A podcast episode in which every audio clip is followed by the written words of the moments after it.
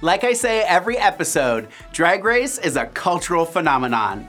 Condragulations! Purse first. Not today, Satan, not today.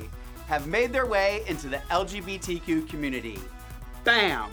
Let's highlight a few more of these next on Drag Race Weekly. Hello, Drag Race fans, and welcome to Drag Race Weekly. I'm your host, Mark J. Freeman, but I'm also known to some as Lorayne Love. Now, terms like booger, reading, and mug have been used in the queer and drag scene around the world for decades. But it wasn't until Drag Race that we found it necessary to have to explain them.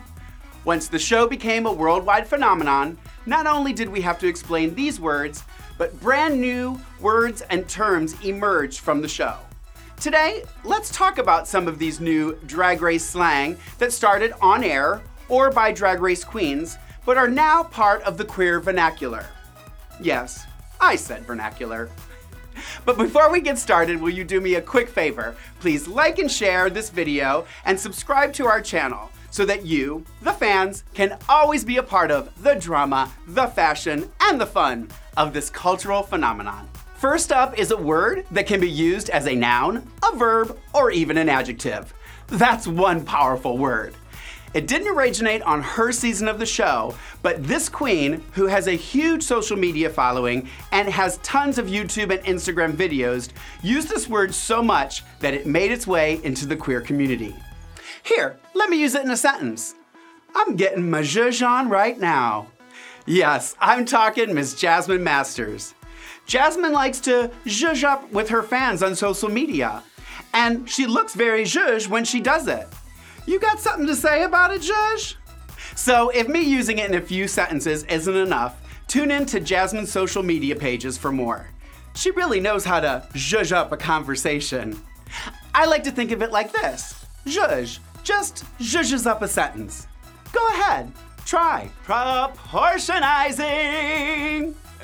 Now, most boys who do drag know that in order for you to look your very best, your silhouette needs to be on point. That perfect hourglass figure. And as boys, we know that we don't have that.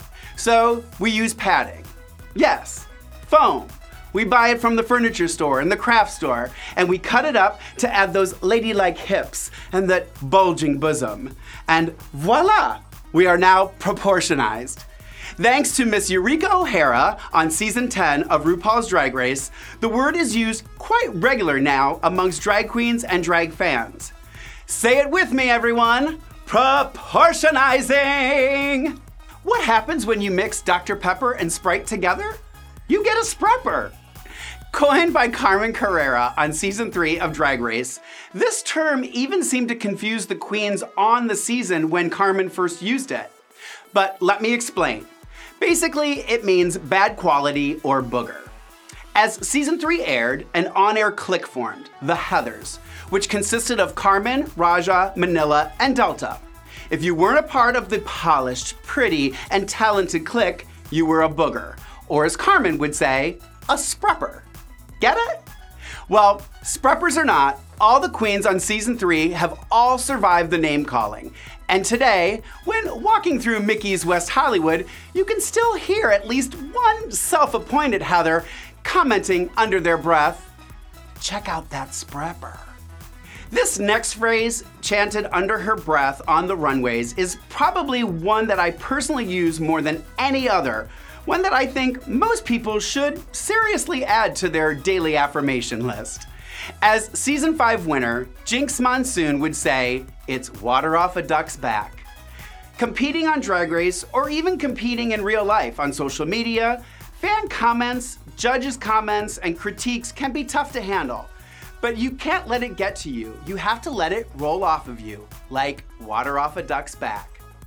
Criticized for not being as polished or not being as social with the other queens, Jinkx had to stay focused on the prize, keep her head in the game, and not let any of the comments get to her. And neither should we. Stay strong, live your life to the fullest, be yourself, and keep your head high. It's all water off a duck's back. And finally, and a perfect phrase to end on as it means move forward, Esha, Esha, Esha Palante. Also coined on season three of RuPaul's Drag Race, but this one was by Yara Sofia during the workout challenge with guest judge Susan Powter. This fan favorite and Miss Congeniality of season three was from Puerto Rico, and her fun, silly personality, mixed with her edgy, jaw dropping looks and this great new catchphrase, is probably one of the most memorable from any season. There are very few drag shows that you go to anymore where you don't hear a host shout out at some point in the show, Esha, Esha, Esha Palante. What has been some of your favorite drag race words or phrases coined during the show? I would love to know, so please comment below. Drag fans, before I go, let me leave you with this. Don't be a sprepper. Zhuzh up that drag wardrobe. Proportionize and go work those clubs. Ignore the comment section, it's all water off a duck's back. You look fierce, queen. Esha, Esha, Esha Palante! Thank you so much for tuning in to AfterBuzz TV's Drag Race Weekly, and I hope that you will tune in each week for highlights from the Drag Race franchise, fun top 10 lists, and more. If you have an idea for a list or a show theme, feel free to send me your thoughts on Twitter at Lorayne Love. That's L O R A Y N E L O V E. That's all for now. Mwah! Until next week.